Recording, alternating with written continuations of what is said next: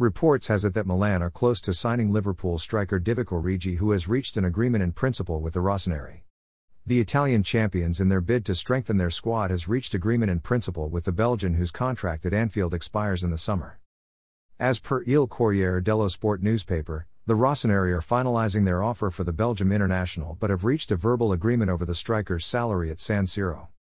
Origi will get circa 4 million euros per season for four years, but the two parties have yet to agree on bonuses and agent fees.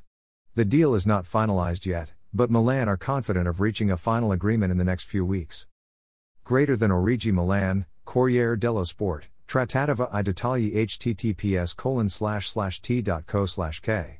Pa. MBW. TVGD. Greater than. Greater than Milan News. It, at Milan News. It, March 24, 2022.